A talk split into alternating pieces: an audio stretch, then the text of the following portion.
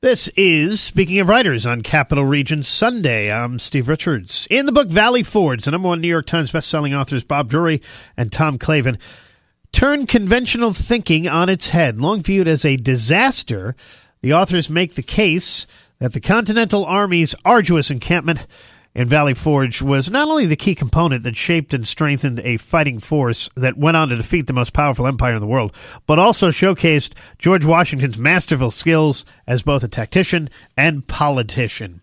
Bob Drury, the author co-author of 13 books, has written for numerous publications, including the New York Times, Vanity Fair, Men's Journal, and GQ. Tom Clavin is the author or co-author of 18 books. For 15 years, he wrote for the New York Times and has contributed to such magazines as Golf, Men's Journal, Parade, Reader's Digest, and Smithsonian.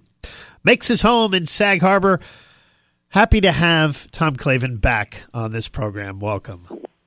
Thank you. Glad to be back. So, what gave you and Bob the idea to write a book on Valley Forge? Well, I wanted to do a book. We had done a book together called "The Heart of Everything That Is," that mostly takes place in the you know in America in the 1850s and 60s, and it was very successful, and I wanted to go back to that century or even earlier. And we had a couple of the topics we were considering. We had never done something about the Revolutionary War.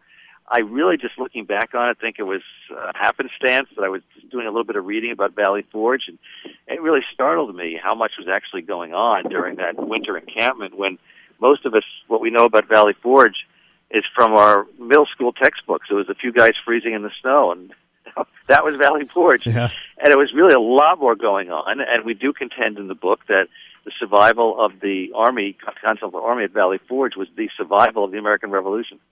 So let's look at it here. It's December 1777, about 18 months after the signing of the Declaration of Independence.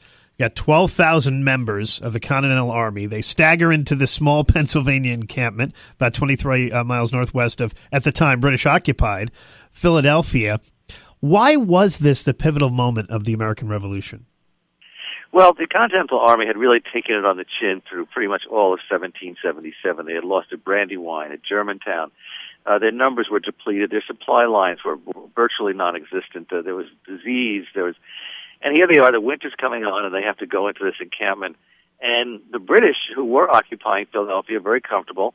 Uh, they their strategy, which was a smart one, was that you know what why don't we just wait till the spring and there won't be any Continental Army left? They're going to die of disease, of malnutrition, of exposure to the elements, and uh, and whatever's left, we'll round them up and we'll, especially starting with Washington, we'll execute them. And so that's what they expected to find. But instead, what happened at Valley Forge was an army that, yes, experienced profound misery.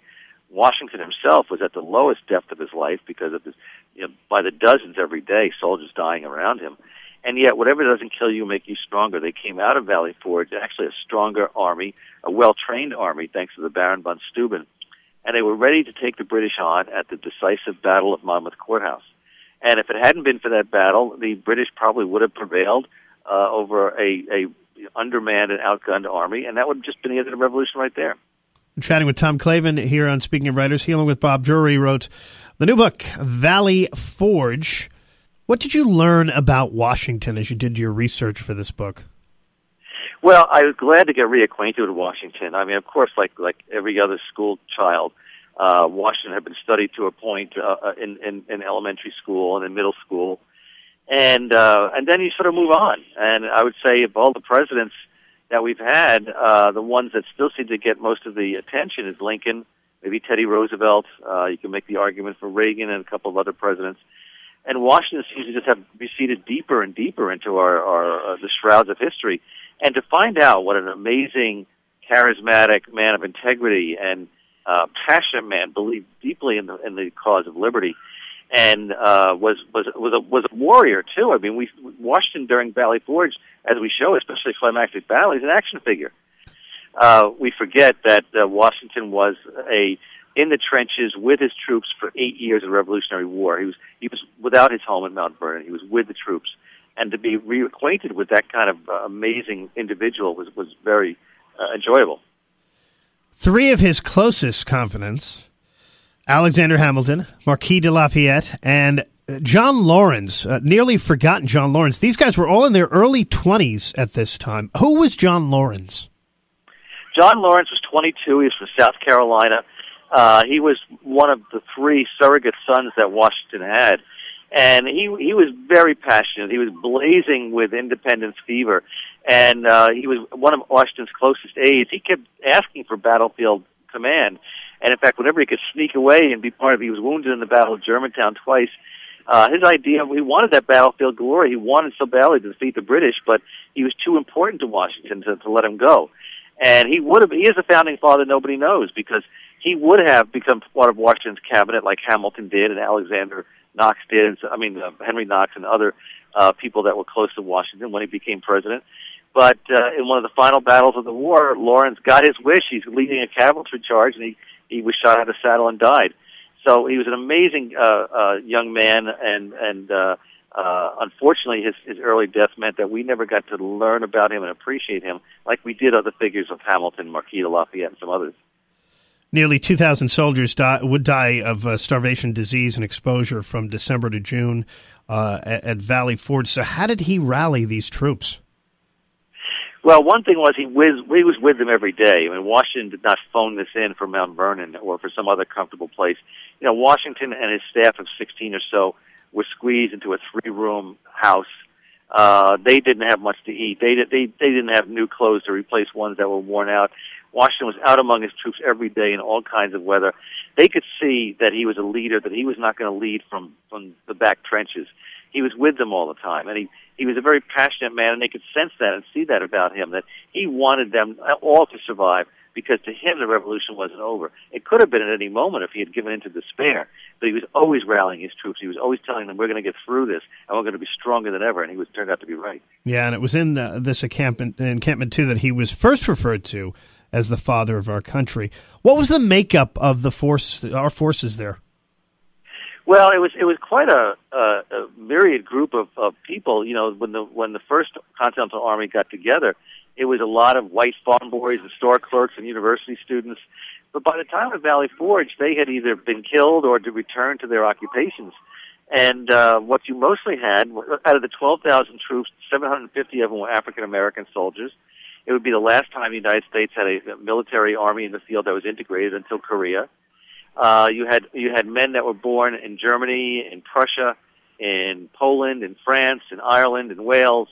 Uh, a lot of immigrants uh, had had joined the Continental Army as a way to prove themselves and to, you know, be, become Americans. And uh, so, so you had a really a, a group of, of diverse uh, people, a, a totally integrated army. Chatting with Tom Clavin, he along with Bob Drury have written the book Valley Forge. Uh, what was your research like for this book?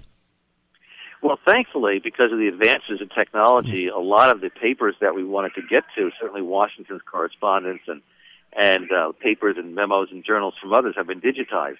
So you can go to the Library of Congress and the National Archives in Maryland and other sources, major institutions of historical research, and a lot of this stuff is digitized, so you don't actually have to spend a whole week, you know, in the bowels of the Library of Congress. Uh, so that really helps a great deal. Uh, but we also did have to do find and, and actually physically refer to uh, journals that were kept by people who were in the army, officers. Uh, James McHenry, for one, who later the fort was named after him, and it was the siege of that fort that inspired the Star Spangled Banner. Albigence Waldo, a Connecticut surgeon. Joseph Plum Martin, who was a 17-year-old soldier at Valley Forge. You know, these these uh, materials have not been digitized, so you do have to still you know, get in the car, drive places, go through dusty files and, and parchment uh, uh, pages to, to glean information if you want some really eyewitness accounts. And Tom, what would you like readers to take away from this book? Well, that Valley Forge was just not guys freezing in the snow and nothing happened for six months. A lot happened in those six months. I mean, just very one quick example. It was the beginning of America's submarine warfare program. You probably think I just lost my mind.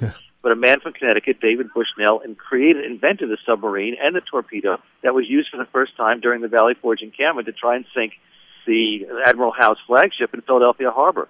Uh, that you had amazing characters who were intersected here. You had Franklin in Paris, and that was going on, trying to work out an alliance with France. Uh, you had the, the effort to uh, usurp Washington, to fire him as commander in chief going on. So I'd like people to realize that this Valley Forge may well be the most active and pivotal six month period of the entire revolution. He's Tom Clavin. He's uh, on tour, uh, book tour this fall, and he, along with Bob Drury, written the book Valley Forge. Tom, thank you so much for joining me. Thank you. It's a real privilege to be on your show.